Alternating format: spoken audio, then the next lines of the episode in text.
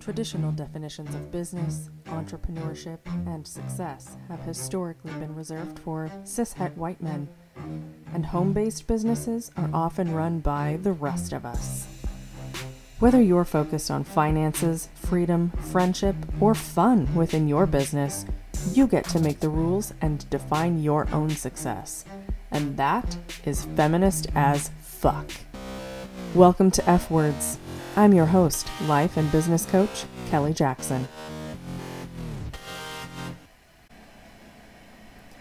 Sacred and business aren't two words often seen together. We tend to associate sacredness with religiosity or spirituality, and business with rigidity and capitalism. Two opposing forces. Okay, well, there's certainly a case for a puritanical Christian religiosity being directly linked with rigidity and capitalism here in the Western world, and other extreme forms of religiosity being tied to rigidity and capitalism in other parts of the world. And I'd be delighted to have that conversation with you, but that's not the direction we're going here.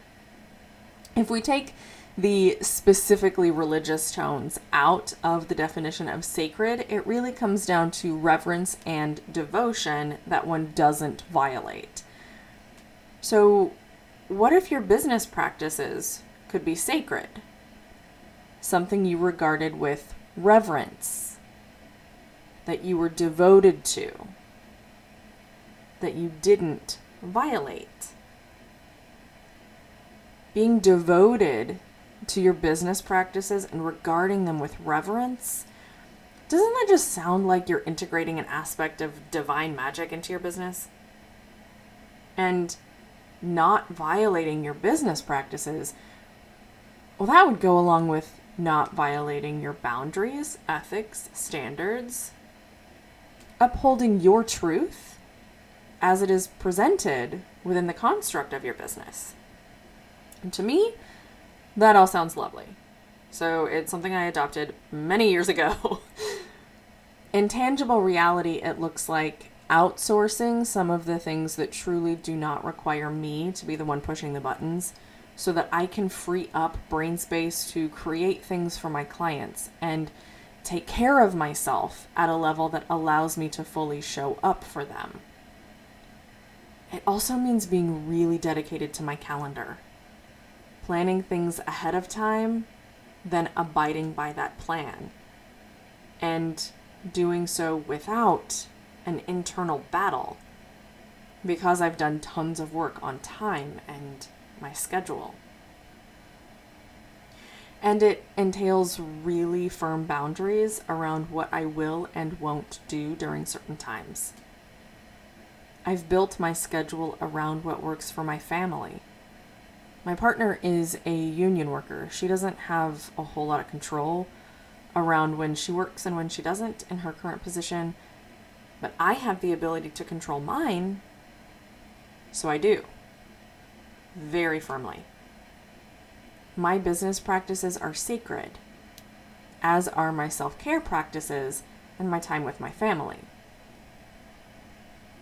If you were to consider your business practices sacred, what would that look like? What would dramatically change? What would undergo a minor shift?